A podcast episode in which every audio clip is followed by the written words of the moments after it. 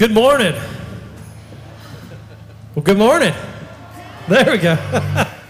Anybody excited about being in church today? All right, well, let's stand together.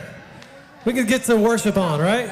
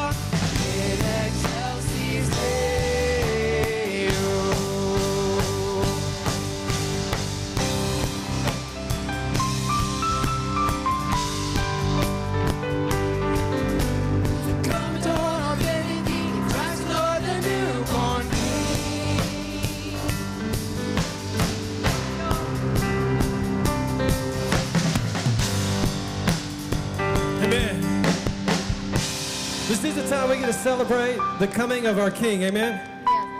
That God with us, Emmanuel, or Pastor John said last week, God with me. Is it good to know that God is with you today? He's with us today. Amen. Heavenly Father, we thank you that you would come to earth.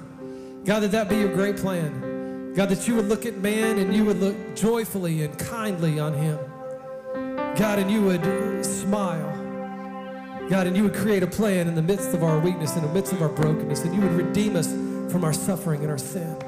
God, and we thank you for it. And we praise you for your goodness. In Jesus' name, amen.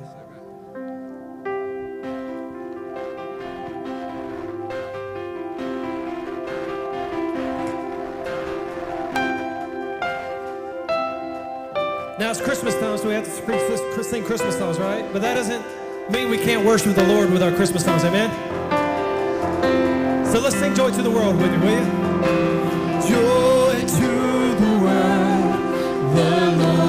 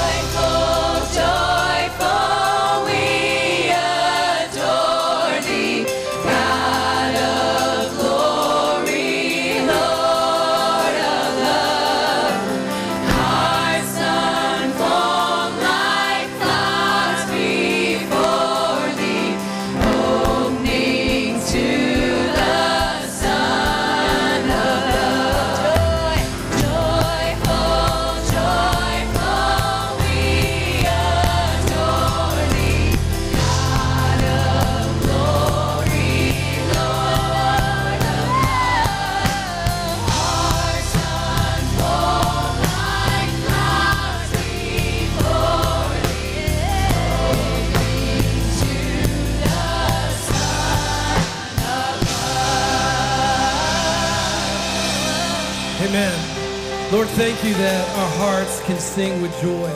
Thank you that they open and unfold before you because you have worked mightily in us and on our part. And so we do lift up our voice in celebration of the King who's come to earth.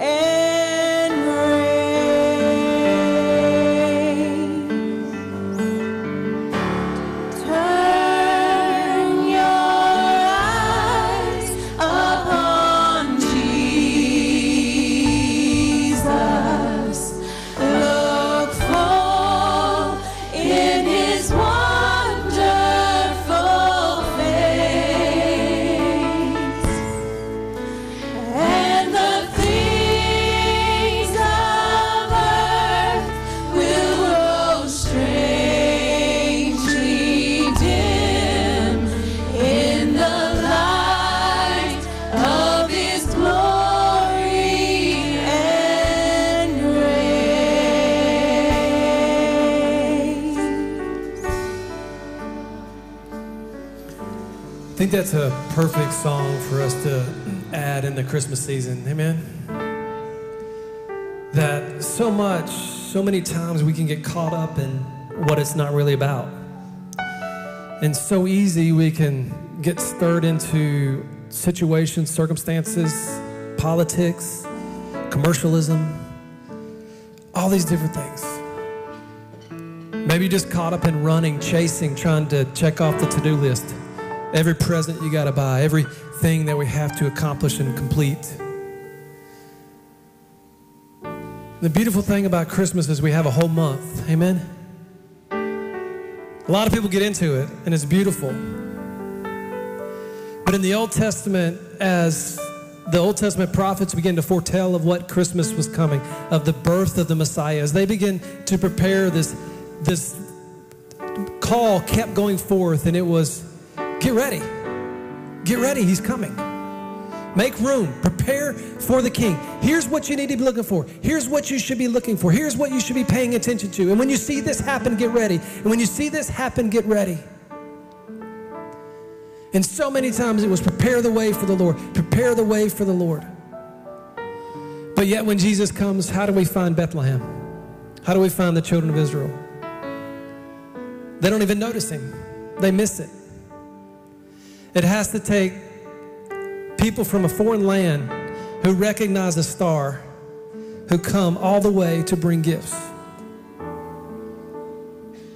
And those are the ones who informs everybody of what's happening. But you know the beauty of that is that didn't mess up God's plan. It didn't stop what God wanted to do. Because then he sent his angels to announce it to declare to the shepherds. And the shepherds run into the, to the town and they tell everyone.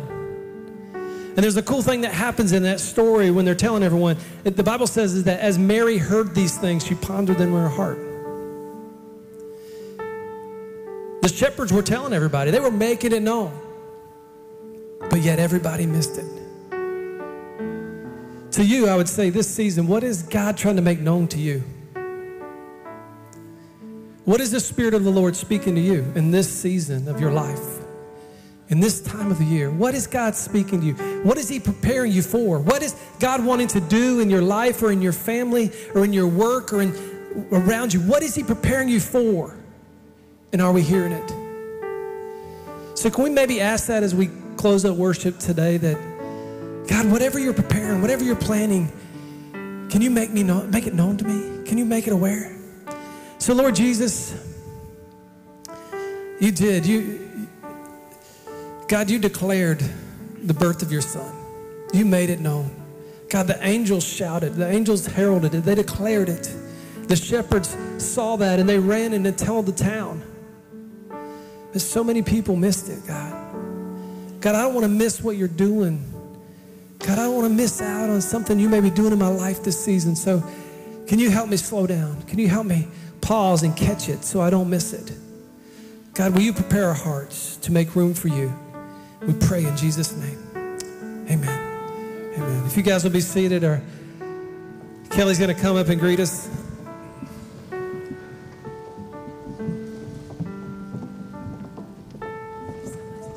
Thanks. We're for sure on, so that's awesome. Good morning, guys. I don't know about you guys, but um, Christmas songs are my favorite worship songs. Um, I think about how I was thinking this morning, you know, our world has this huge push against Christ and the things of Christ.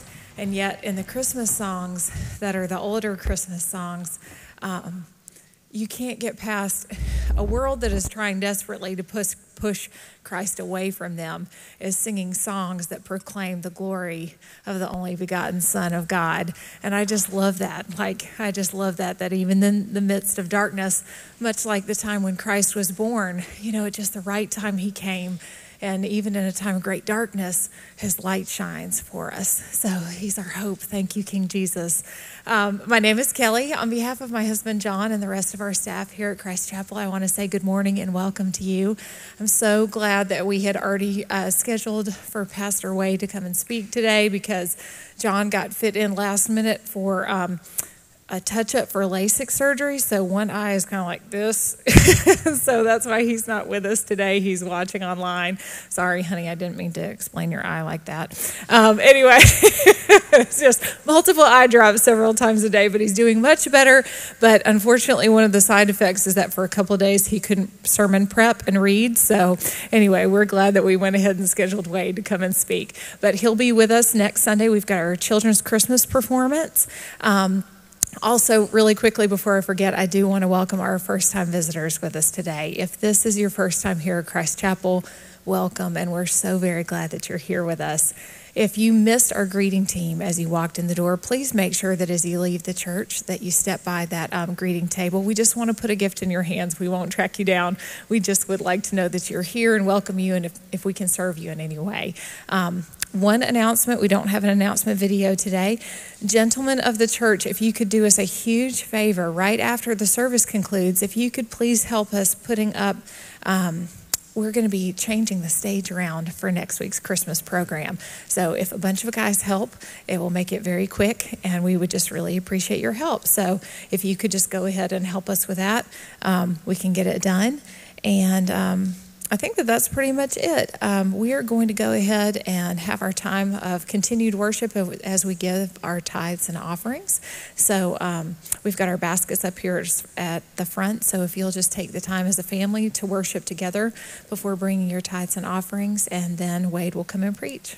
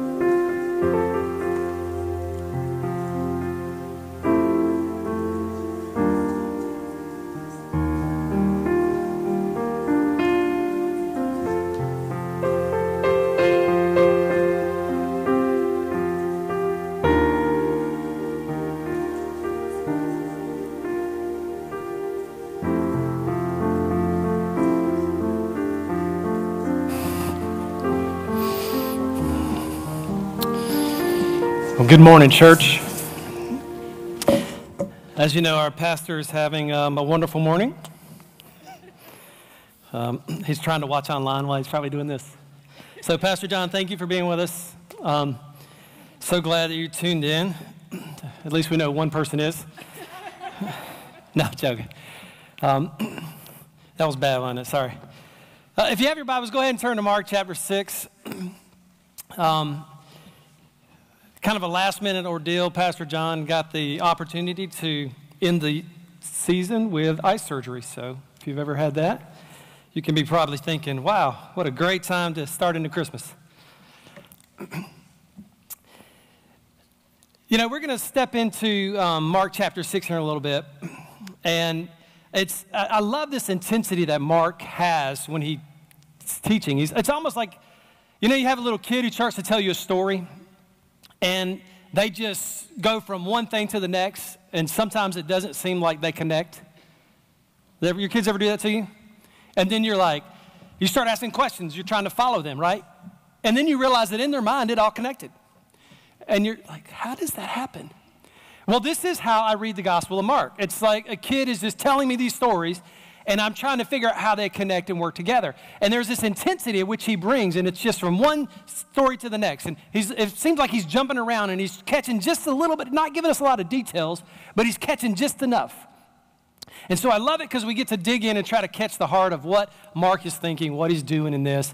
And so we're going to jump into Mark chapter 6 here.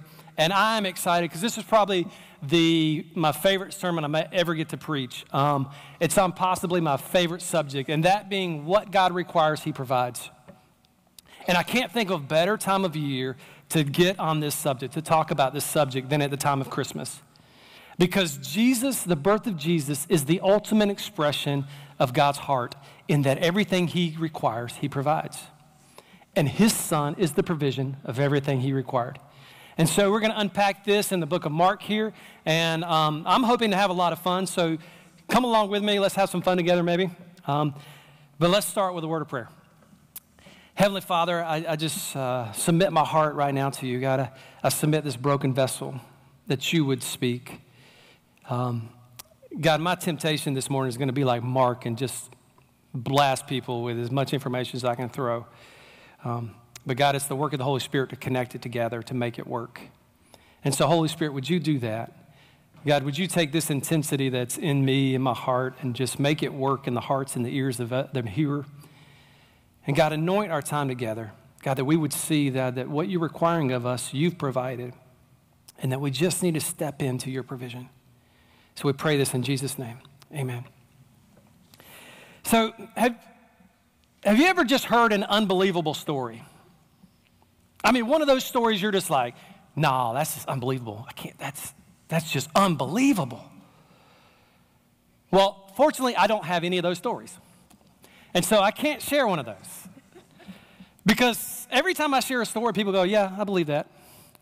And so all my stories are apparently believable. But when I was a young man, um, a young minister, in my, as a young youth pastor, um, I remembered a time growing up that I saw my dad do something. And I was like, I'm going to try that. And as a young boy, I, I my, uh, was in Royal Rangers a lot. My dad was in Royal Rangers, and he was big into FCF. And at powwow, they would do this council fire. And so it fell on my dad that year to do the council fire. And so my dad, um, kind of a mechanical engineering type mind, he likes to tinker with stuff and make stuff happen. And he kind of gets all in. And so his idea for this council fire is he was going to have a guy with a black powder rifle kind of up the hill. And it was just going to fire just the smoke, so it would be no projectiles, but just the flash of the, the gun going off. And he would have this um, thing on fire fly through the woods and hit the council fire, and it would. And I was like, that's a really cool idea. Let me see it happen. And so he actually executed the idea and I remembered watching him how he did that. And so, as a youth pastor, I was like, I've got a great idea. We're going to have a youth uh, lock in, and we're going to start our service off with pyrotechnics. It's a great idea. I've seen my dad do this. And so I knew how to do it because I've seen him how to do it, right? Anybody else like that? You've seen somebody do it? Yeah, I got it, I got it, I got it. So I had these canister made, these pyrotechnic cannons made, and I was going to have them shoot a flame about three feet high. Not too big, just a good little flame like this, right? About right out here somewhere. And so um, they were built. And so I remember going out in the parking lot. I'm going to try them out in the parking lot before we go inside. And um, get ready. I, I, make it up and I fix it. And I get this huge, about six foot flame. I'm like, yeah, that was awesome. Woo! I'm excited. I'm like, yeah, all right, well, let's tone it down a little bit. Let's pull it back a little bit. So I go through it a couple more times and I kind of dial it in at about this height. And I'm like, all right, we're good. We're dialed in. Everybody's safe. It's going to be great. And so I remember we, we're getting ready to get started and getting all these kids in this room. And probably about 200 something kids are shoved into this church. And it's not a big church, and um, it has wooden ceilings, just remind you. just a little note. And so I have the lights off except for these uh, black lights. So they're shining up. And the kids are all excited. And the fireworks are supposed to go off with the first note. And then the lights will come on and kind of just kind of this boom energy, get going. As a youth pastor, my philosophy was um, I wanted as much energy as I could make happen in a room. And so my goal was to get the kids excited and as energized as I can because I believe it's easier to steer a ship that has wind in its sail than to put the wind in the sails. You know what I mean? Like it's so much easier to steer the ship than to get it going. And so if we could get these kids going, we hopefully can steer them to Jesus. And so, man, it was all excited. So I'm up there, I've got my guitar, I'm ready to play, and hit the first note, and these kids start running down, and there was a delay in my fireworks. But these kids start running down to the front, and all of a sudden, I feel this heat on my back. And this dark room begins to light up, and I see the expression on every kid's face as they're screaming, running to the front, and then they're all stuck in fear, paused. Not to know and that to realize that the flame went a lot higher than we expected, than I expected. And so that was the day that I almost burned the church down. Thanks God we did not burn the church down. You know, I, I really wanted to have a ministry that was on fire for God, but not like that, right?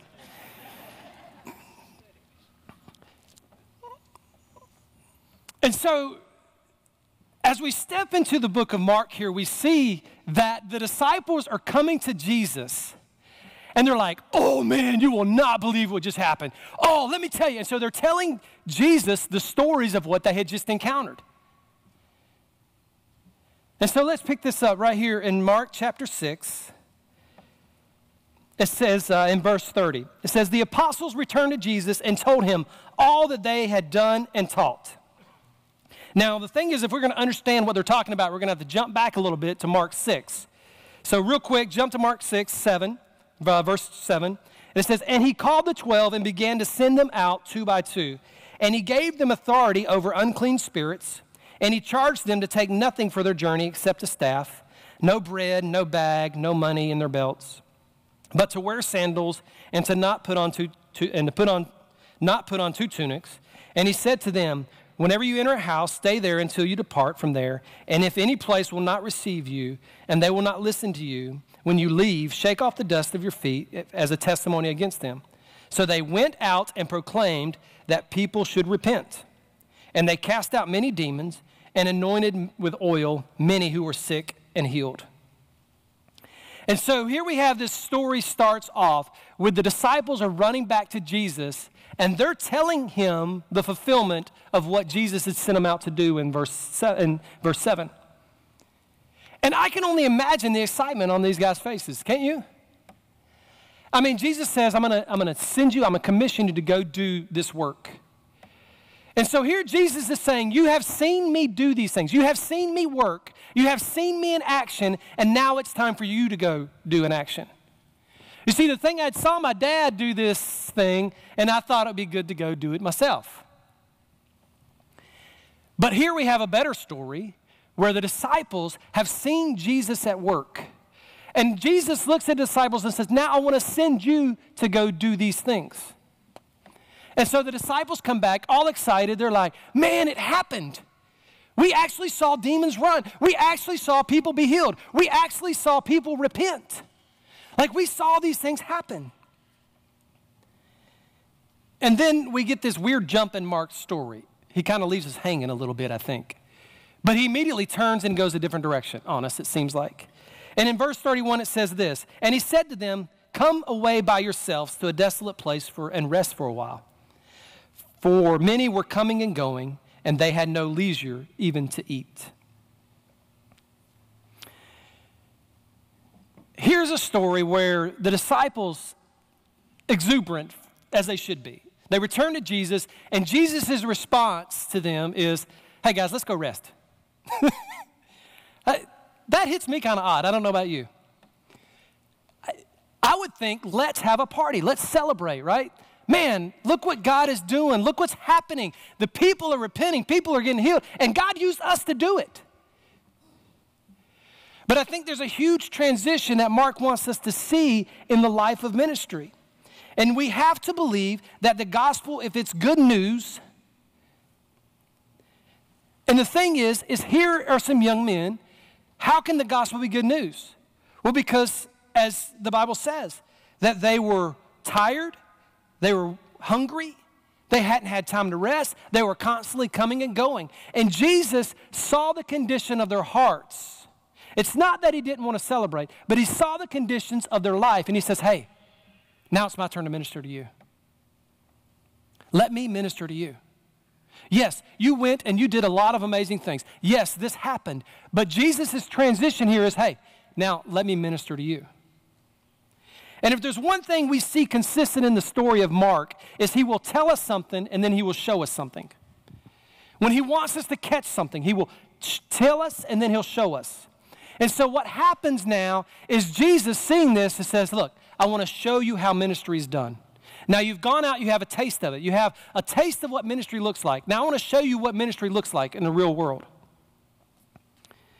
You see, we have to believe first that the gospel is good news.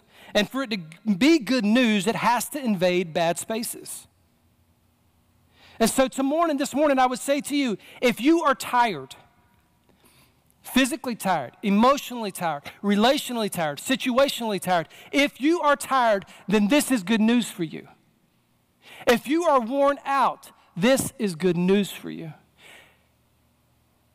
And it could be you're just a tired mother, or you're a tired father, or you find yourself trying to bring your family along in worship to God and they're not moving at the pace you wish. Or you find yourself at work and things aren't moving and it's wearing you out. This is the condition of life many times. But this message is for you. If you find yourself longing for more in life, then this message is for you. And I ask you this morning what is the deficit of which you're facing right now? Deficits don't always have to be necessarily bad things. You see, the, the disciples had just gotten back from doing this great ministry, and Jesus says, I recognize your deficit, your, where your deficit, and I want to fill you back up. You've went and you've poured yourself out. Now let me fill you back up. And so now Jesus says, Come on, let's get away. And if we're going to be effective in life and effective as witnesses for Christ, effective in our homes, if we're going to be effective in these ways, then we have to see a few things here that Mark's pointing out. And if you've never seen darkness, you'll never understand light. Think about that. If all you've ever known in life is light and you've never seen darkness, then you can't explain the light. If you've never experienced weakness in your life, then you cannot tell me what strength is. Because you can't experience strength. You can't know what strength is until you've been weak and you've needed strength. You cannot tell me what light is until you've stood in the darkness and you've waited and you've longed for the dawn of day. And if you've never been hungry, then you don't know what it means to be satisfied. You see, we have to believe that there's a purpose to our lives. Not only do we have to believe that the gospel is good news, but we have to believe there's a purpose to our lives. And Jesus looks at his disciples and he says, Come away with me. You see, we need to respond to his call. We need to listen. We need to be drawing near to God. And that was what Jesus was telling his disciples hey, let's come away. I know you've, you've been busy, all of this is going on, but come on, let's take a moment. When was the last time you took a moment with God? When was the last time you heard God calling to you and you paused everything and you pushed it aside, maybe even ministry? And you said, No, I got to get away with God. I got to get alone with God. I've got to, I've got to get with God.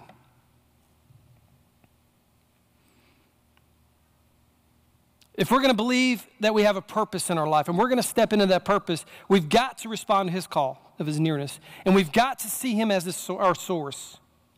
And we need to be sustained by him. Now, as we pick up from this part of the story, it says, And they went away in the boat, this is verse 32, to a desolate place by themselves. Now, many saw that they were going and recognized them, and they ran there on foot from all around the towns, and they got there ahead of them.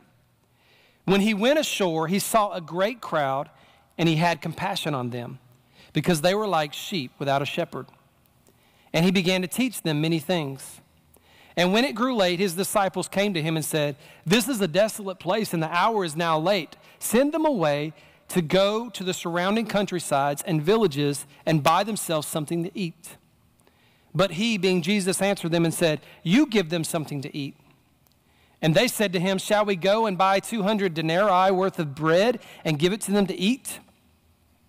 And he said to them, How many loaves do you have? Go and see.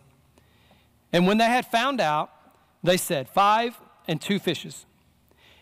Then he commanded them all to sit down in groups in the grass. And they sat down in groups by hundreds and fifties. And taking the five loaves and the two fish, he looked up to heaven and said a blessing and broke the loaves and gave them to the disciples to set before the people. And he divided the two fish among them all, and they all ate and were satisfied. And they took up 12 baskets of broken pieces of fish. And those who ate the loaves were 5,000 men. And in the Gospels, we see another amazing story. Another unbelievable story. If you were there present, you would have to look at this and go, man, that's unbelievable. You fed how many people with five loaves and two fish? How many people? 5,000 people? No, that's unbelievable. I mean, one, how could you organize 5,000 people to start with? But two, much less, how do you take this little bit and make it much? And you'd have to look at this story and go, that is unbelievable. But the story here is that what God requires, He provides. And we see this in the story where Jesus is teaching, and the disciples come up to Him and they say, Oh, it's getting late. Can we send these people home? They, they need to go rest, they need to go eat. And what was Jesus' response to them? You feed them. That's what He told them. And the disciples make the logical response to that is go, How? Like, I mean, we were just out doing ministry. You said, take no bread, take no money, take nothing but a tunic and a belt. That's it. Like, Jesus, we, we were just in the boat. Come on. Like, there ain't nothing here. And so Jesus, go see what you got. And so they go to an inventory and there's nothing. And the beauty here is that often we need to see our lack of resources before we can see the abundance of His resource. It's this principle. We do not understand what darkness is if we haven't stood in the light. And we don't know what light is if we haven't stood in darkness. And so Jesus wants them to understand and grasp what does ministry look like? What does it look like to be a person who walks out the purposes and callings of God? Well, first, if you don't understand and see your lack of resources, you will not be able to see and understand that He is the ultimate resource. If you haven't come to the end of yourself, then you don't know what that looks like. And you don't know where God begins to step in and move. You see, the beauty of this story takes full effect in the story of Abraham. And in the, God, in the, the book of Moses, we have this story of Abraham, our father, who, 100 years old, finally has a son. And God comes to him and says, Abraham, I want you to take what's most dear to you, and I want you to go up the mountain and offer him as a sacrifice. And the story is pretty incredible because the Bible says that Moses, I mean, Abraham got up early in the morning. Now, I don't know how many of you, if you were posed with this, would have probably delayed a little bit, hoping God might change his mind. And so here Abraham is, he loads up Isaac with the, with the wood, and they're headed up the mountain. And Isaac makes this very important observation and question to his father, and he says, Where's the sacrifice? Dad, I see that we have the wood. I know we're going to worship. I know what this is about. You have showed me this. You've experienced, I've experienced this with you. So I know what we're doing. But God, uh, but Dad, something's missing. We're, we don't have the sacrifice. And you know what Abraham's response is? God will provide. His response wasn't, Well, that's you, buddy. Come on. No, his response was out of faith. God will provide. He understood a very important principle in life and in ministry that whatever God requires, he provides. And God looked at Abraham and said, I require sacrifice, I require your worship.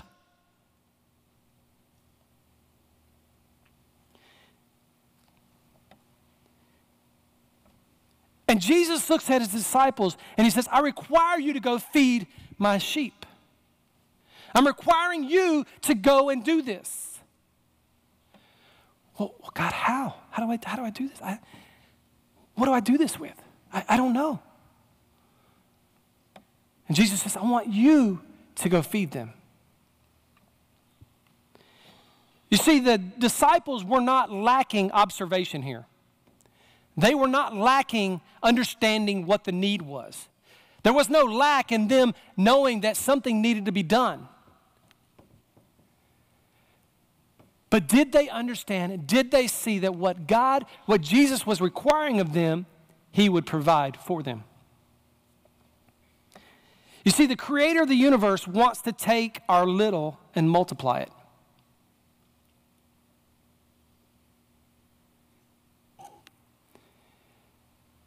The creator of the universe wants to take your little and he wants to make something much of it. And a lot of you sitting here going, Well, I got the little. And there's so many times in my own life I feel, God, I've got the little. We got that covered. Sometimes it looks like a minus. And the creator of the universe. And to the disciples, the question was is will you take that little and put it in the hands of the creator? And to you this morning, I would ask, will you take your little and put it in the hands of the creator? There's certain doctrines we hold in the church. We hold them to be true. We hold them to be right. We hold them to be just. Now, you might ask, how does Mark get us to this point where we're asked if we will take our little and put them in the hands of the Creator? The other Sunday night, I shared right in front of this that there's a story that Mark goes into where Jesus is rejected at Nazareth. And the point of the story isn't us to show that Jesus was re- rejected. The point of the story is to get us to ask ourselves three questions. And those three questions are this Who is Jesus?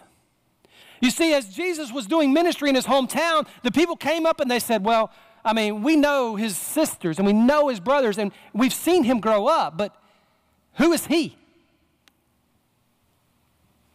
And the question to you is, Who is Jesus? And the quest, second question they ask is, Well, how does he, how does he speak with this authority? Where does this authority come from? And the third question is well, how is he doing these miracles? How is he doing these amazing things? And Mark poses these questions for us so that we look at them and we have to walk away either going, Jesus is who he says he is. He is the Messiah. He is God incarnate. He is God who has stepped down from heaven onto earth, taking on flesh to to minister on our behalf before the Heavenly Father so that we can be reconciled back to God. And when we see Him that way, then we can stand with our little and go, oh, yeah, you can have that.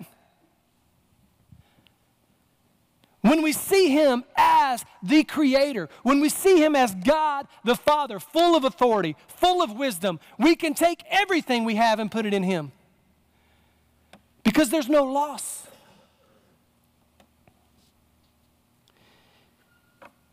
There's a great quote that comes out of this text. Um, I'm probably going to mess it up, so y'all bear with me. Um, there's a, a lady, her name is Ruth Stull. She was a missionary to a very remote place. And when I say remote, I mean like several days backpacking in to go reach people in remote areas because she believed everyone should receive the gospel.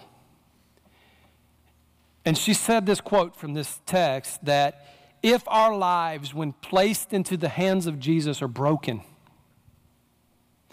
it's because the pieces can feed a multitude while a lunch only satisfies a lad.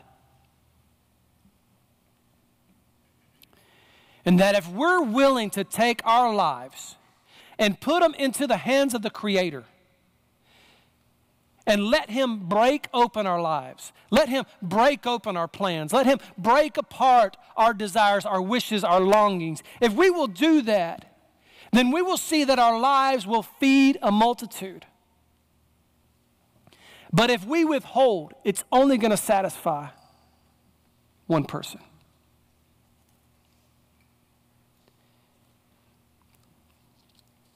You see, the other thing we see in this is not only that God requires, provides what he requires, but they were trying to complete the purpose and the will of God through human, re- human resources.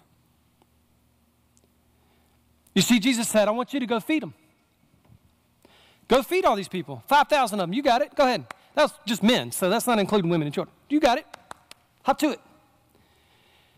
And the disciples are going, um, so do we got to go to town and buy bread? I mean, because I only got money in my pocket. Who's got the rest?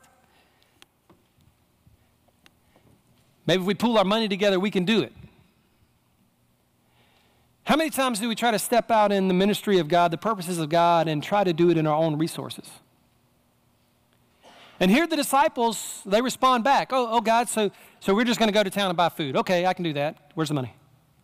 And a lot of times that's how we approach ministry. We, okay, well, just this and this and this. We got it. But what God was wanting to do, what Jesus was wanting to do, was not help out the local economy. What Jesus was wanting to do was to teach his disciples how ministry is done. You see, they were trying to complete the purpose and the will of God through human resources.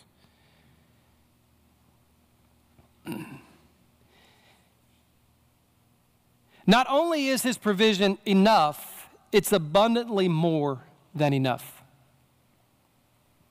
And we see when the disciples followed in obedience to what Jesus had said, when they brought the lunch to him, when he broke it and multiplied it and sent it forth, it was more than enough.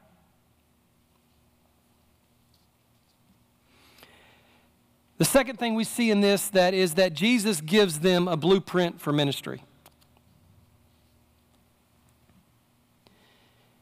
The first thing is is what do you have? What do you have? It's what Jesus would say to him. Well, what do you have?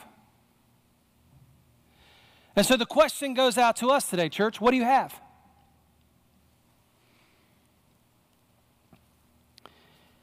Somehow in church, we've gotten the mindset that it takes experts to do ministry. And I'm going to tell you, in the gospel, the only experts we see are the ones that Jesus is scolding, the ones that Jesus is correcting. The ones we see doing the work and the call of Jesus are not experts.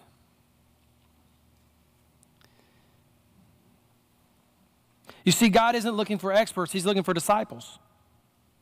He's looking for people that will trust and obey, that will do what he says, that will complete the actions that he's set before them, that will respond in faith and obedience to what he's asked, that will believe that what he requires, he provides. You see, the second thing he did, is he divided them in groups. This is very interesting in this when he divides them into groups. Now, you see, when he first sends them out, he sends them out in pairs which is pretty cool thing in ministry. I think a lot of times that gets missed. Um, when, when I was at my last church, uh, we actually tried this in ministry. Anytime we started anything new, we always started it in pairs. And the beauty of this is I, that's nothing new to me. I, didn't think it was a big idea. It was the model that God gave us. Because in the garden, what does He do? He creates man and woman. And what is the purpose of the man and the woman? to lead a family. And so God institutes this first lesson in the garden with a man and a pair. How do you raise a boy? Well, you need a father and a mother. How do you raise a little girl? Well, you need a father and a mother. Because there's something a father can bring and there's something a mother can bring. And when you put those together, it works well. And it's amazing what happens when you put those together. You see, there's a lot of cry in our culture that we just need more police. If we just had more police, that would answer it. And I would say if we just had more fathers, that would answer it. If we had more men who would stand up and be the role of a man. If we had more women who would stand up and be the role of a, of a mom. But too many people in our culture are self absorbed in what they want or what they're after that they're willing to not step into these roles that God created. They're not willing to pair up and lead. And so it was quite amazing when we did this at the, uh, in our church. Um, it, was everything, we had a big Sunday school program, and everything they wanted to do was through Sunday school. And so Sunday school became how we executed things, or was the hope.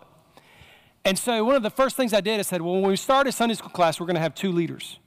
We're going to start with two people who are invested in the success of this class, two people are going to help teach, two people who are going to be involved in this. And then those two people are going to go get other leaders with them, and they're going to use those other leaders to help them accomplish other things in the class.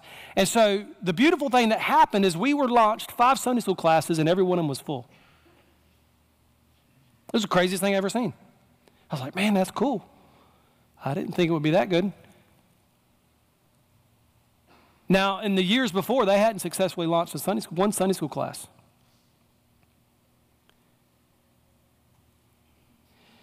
But you see, there's a blueprint that God has established for us in ministry. And I'm going to ask you who's your partner? Who's your partner in ministry? Are you trying to do this by yourself? Have you been trying to step out and do this on your own? Have you yoked with somebody? Is there someone who's beside you in ministry? The second thing I would say is this that he divided them in groups. And when he did this, Jesus then took the bread, broke it, gave it to his disciples. His disciples then took it, broke it, and gave it to the heads of these groups. They would then break it and disseminate it down. Do you see what's happening here? That from Jesus would flow the resources and they would flow down through the, pe- through the, through the people that he put there.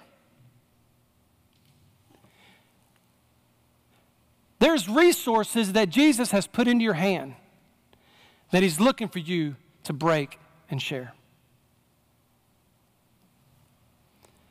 The gospel has come to you, and God is looking and he's asking for you to take that gospel, break it, and share it. You see, this is how Jesus is letting his disciples know how they're going to do ministry. Now, the beauty is we begin to see this unfold in the book of Acts. And this is a great model for church planning, by the way. And that's what they did. You see, there would be a distribution of resources through the way God meant. But this isn't just resources, this is the gospel. Jesus is using a tangible thing of bread to show them how the gospel works. And so what'll happen is Pastor John will get up here and he'll preach the gospel. He will get with the Lord. The God will give him bread from heaven, manna, and he'll come up here and he'll break it and he'll begin to hand it out. And how many times do you take that bread home and do you break it with your children? Do you break it and give it to your neighbors? Do you break it and give it to your coworkers? Or is it just, oh, I got my little piece? Mm, that's good. Thank you.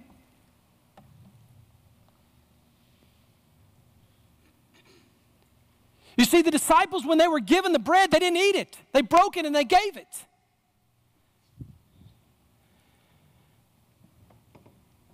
The bread was only a visual. The purpose is that they would see that the work of God in their life was to be broken and poured out for other people. You see, Jesus will empower you and equip you for his work. In verse 45, it picks up here. It says, Immediately he made his disciples. Hang on, I'm, I just repeated. Sorry, I got lost in my notes. No, we're right.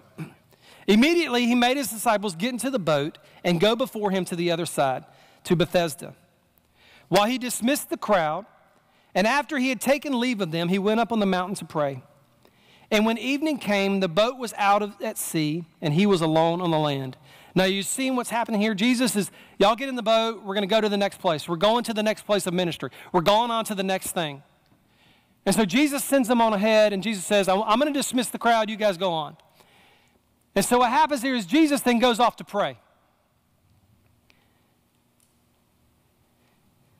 Catch that. What is Jesus doing? He's going off to pray.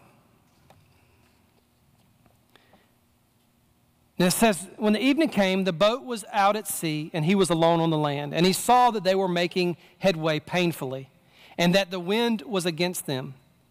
And about the fourth watch of the night, he came to them walking on the sea. He meant to pass them by. But when they saw him on the sea, they thought it was a ghost and cried out, for, he all, for they all saw him and were terrified. But immediately he spoke to them and said, Take heart, it is I, do not be afraid.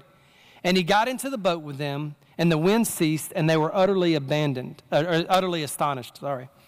And they did not understand, for they did not understand about the loaves, but their hearts were hardened. And here's another moment, another story of the unbelievable. That here in the midst of this, Jesus steps in the boat and it says that they were astonished. They're going, This is unbelievable. You'll never believe what happened. You see, Jesus sends them on, but Jesus is then now interceding for his disciples. Do you believe that Jesus sits in heaven interceding on your behalf? Do you believe that he is appealing to the Father on your behalf? I believed if we believed that, it would change what we do, wouldn't it? I mean, we believe it, but do we believe it? We've heard it, you know, and we go, yeah, okay.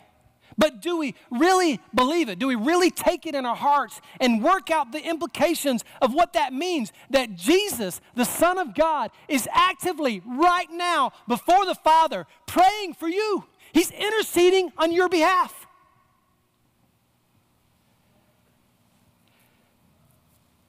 Or too many times are we like the disciples out in the middle, they're going, Oh, if Jesus would just show up. Here Jesus is, he's watching them. His eyes are on them. He's observing what's going on. Now, how does he do that? Is he up on the mountain with a telescope?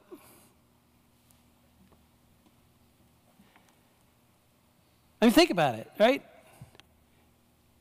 Is who, who he said he is? Is Jesus really who he said he is? Have we wrestled that? Have we come to knowing that? Have we embraced that? That Jesus is who he said he is?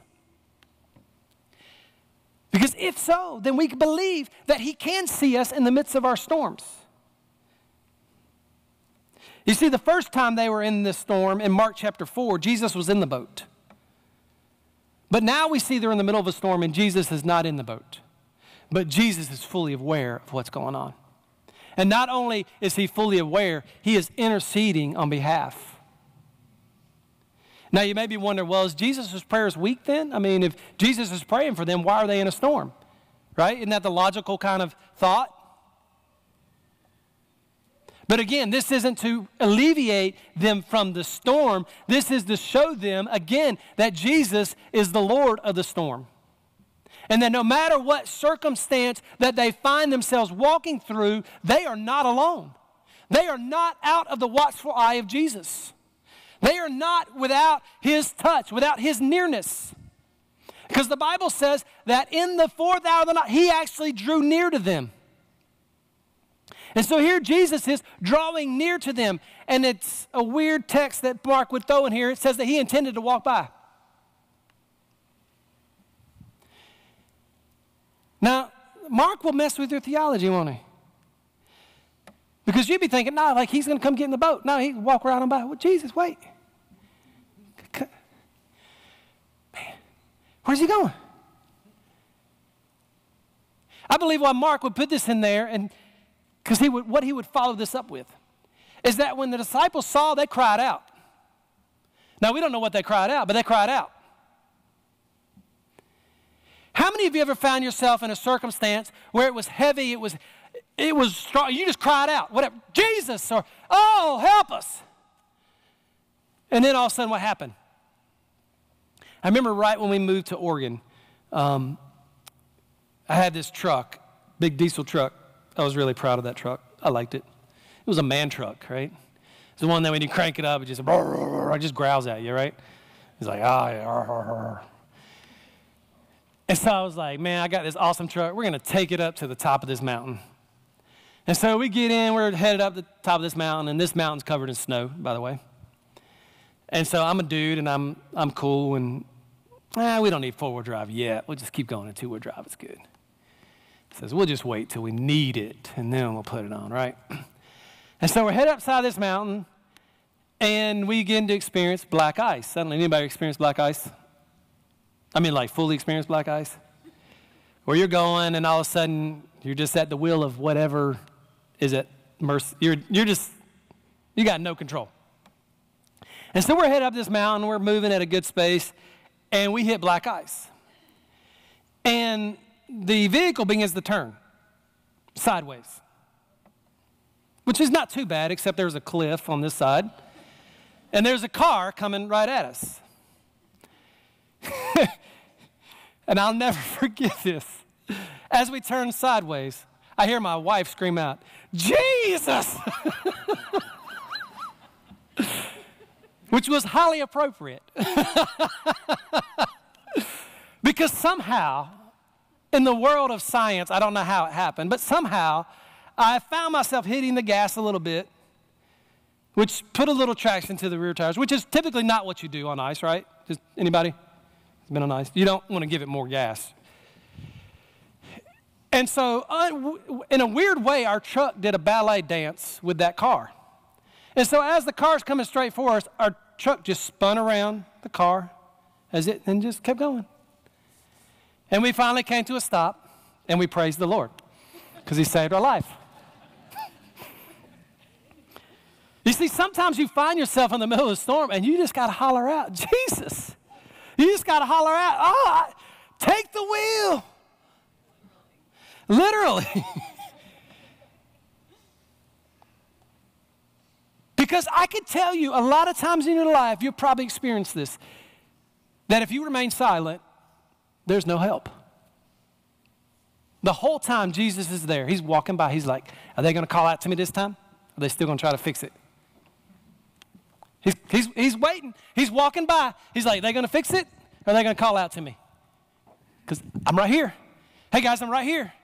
I'm right here. Are you gonna you gonna call out or are you gonna try to keep you're gonna keep trying to do it on your own?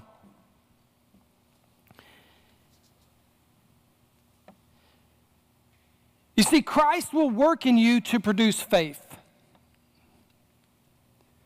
The first time they were in the storm, Jesus was in the boat. The second time they were in the storm, Jesus was near. He was watching. But you see what's going on in this story here? Jesus is training his disciples to know what it, what it looks like to be involved in ministry, to know what it looks like to be a disciple of Jesus where you're doing ministry actively. There are times that Jesus will be in the boat sleeping, there are times that he will be far away, but Jesus will always be watching. And what he's hoping to do in you is to grow your faith that no matter what storm you're in, you can rest easy to no matter what your life is going through, you can rest easy. And you might be thinking, well, how do I know this is true? How do I know this is right? That's a great question. I'm glad you're asking that. In the book of Acts, chapter 5 and chapter 12, we see an incredible story, another unbelievable story. The church is booming, it's growing, people are getting saved, people are getting healed, amazing things are happening. I mean, it's so amazing that Peter's walking down the street and his shadow would fall on somebody and they get healed. I'm like, man, Jesus, that's cool. I'd like that. That'd be neat. Like, let's go to the hospital, God. Let's just help everybody out. But then we read on and we go, oh, hang on, wait, I don't know if I want that. Because then the Sanhedrin comes out and they put Paul and put Peter in prison. Wait, whoa, whoa, wait, I want the healing, but I don't want the prison, right? And so here Peter is in prison. And then in chapter 12 of the book of Acts, we see Peter's in prison again. And this time Herod wants to put him in prison. And so Herod had killed James, and it brought him some notoriety among the people. So he's like, oh, great. Well, if you like that, just watch this next move. I'm going to kill Peter. And so he has Peter arrested, and Peter is now chained between two guards. And there's guards all around him, and he's down in the deep parts of the prison. And you know what the Bible says that Peter's doing? Who said that? he's sleeping, you're right. Now, how do you? He's sleeping. How? He's about to die. Chained between two guards. And he's sleeping. You see, this is how I know it's true.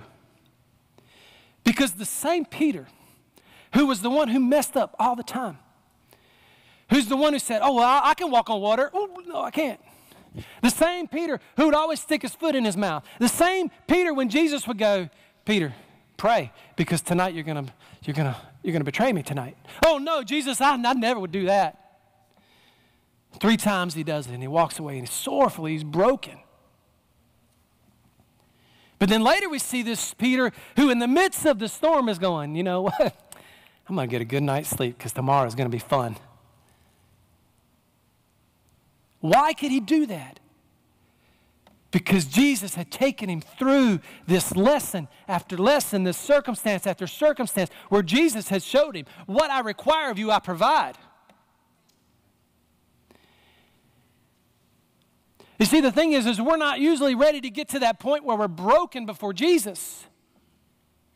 Because we're still trying to do it on our own terms. We're still trying to do it in our own strength. We're still trying to do it as we understand it, as we can know it, as we can wrap our minds around it. We're still trying to accomplish it by the will of Wade.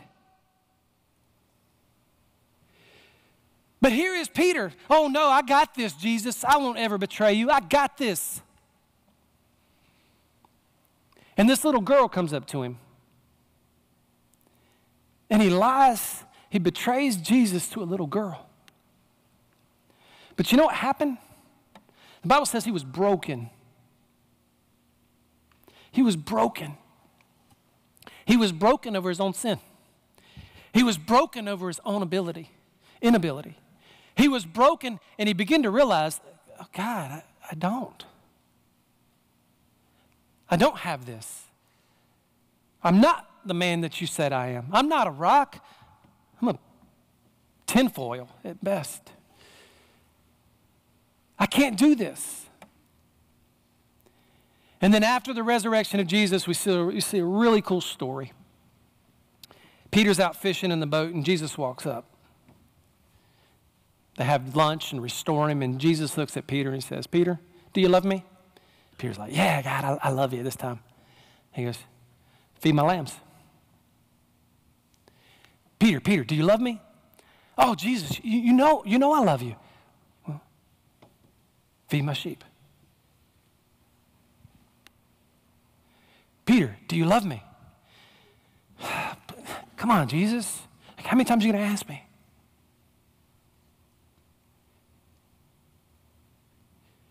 You see, I think Peter finally got the call that God had put on his life. Brooke, if you're coming up.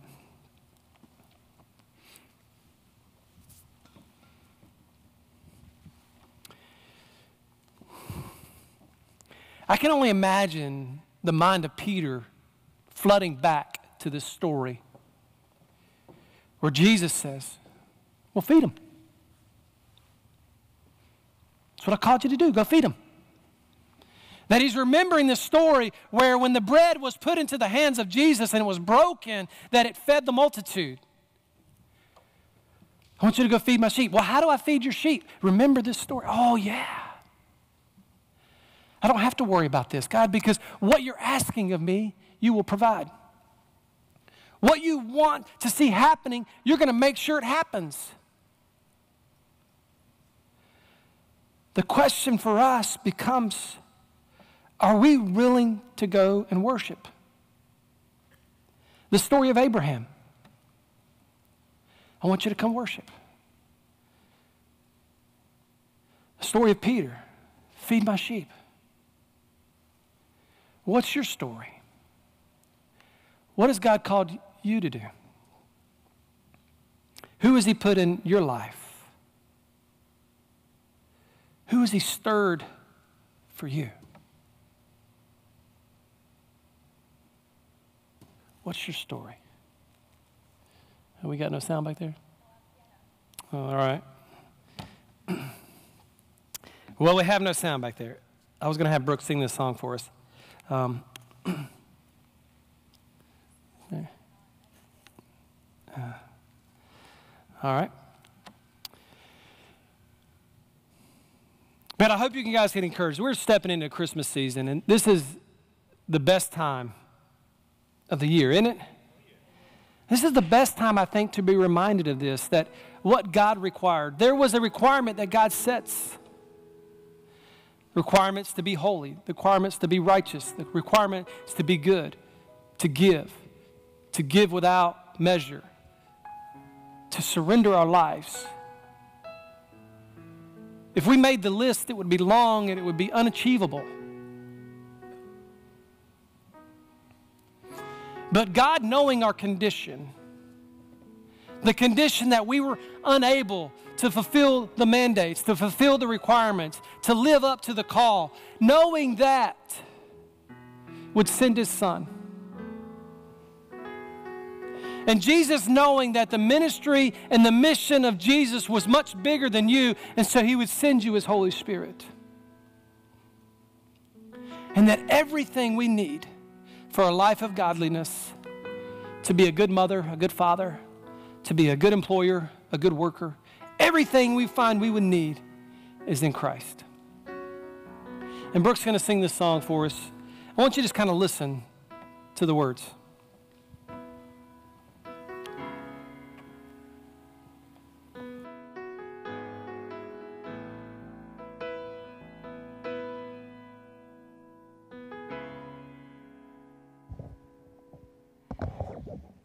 The hour is dark, and it's hard to see what you were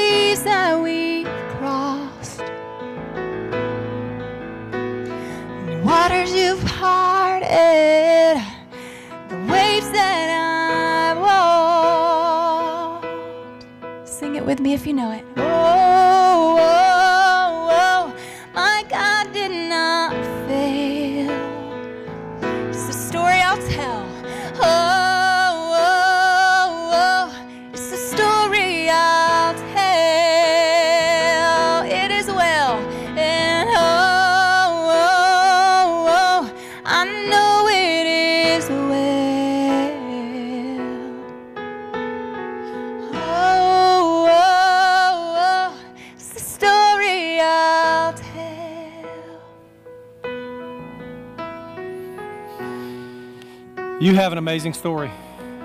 An amazing story of what God is doing, and it's unbelievable. Some of you, it's not finished being written yet. Some of you, you've got through a lot of chapters. Are you sharing your story? Can you imagine if that story wasn't shared for us? If Mark wouldn't write this down, if Peter wouldn't tell it. In fact, the Bible says there's so many stories that Jesus did, they couldn't write them all down. There were just too many. But can I challenge you as we go today? Your story where God didn't fail, where you were in the boat, the storm was raging, and you hollered out, Jesus, save me. He was there. The story where he took your little and made it much. Where you didn't know where the next thing was coming from, or the next this or the next that. Maybe pray this time of the year. This is the best time to be sharing these stories because this is the Christmas story. That what God requires, He provides. Amen. Heavenly Father, I thank you for your goodness today. I thank you for your mercy. I thank you that you're rich and you're kind to us. God, I thank you, God, that you do not fail. God, when the darkness of night rages, you're there. When the options seem very small, you're there. It's hard to believe. It's, a lot of times our faith needs to grow and be challenged more. Yes, but you're doing that. God, you require faith of us, but you're giving us that faith. And God, would you increase our faith? Would you give us more? God, help us be good at sharing our stories. Help us be good at telling of the wonders of you and the goodness of you. That we can look back on our lives and see how you have moved through. And God, in this moment, we reflect and we worship you. We praise you in Jesus' name. Amen. Thank you, church. We love you guys. Next week, our children are going to be um, doing the worship, so you don't want to miss that. Also, maybe if we can get a couple guys to help us move these.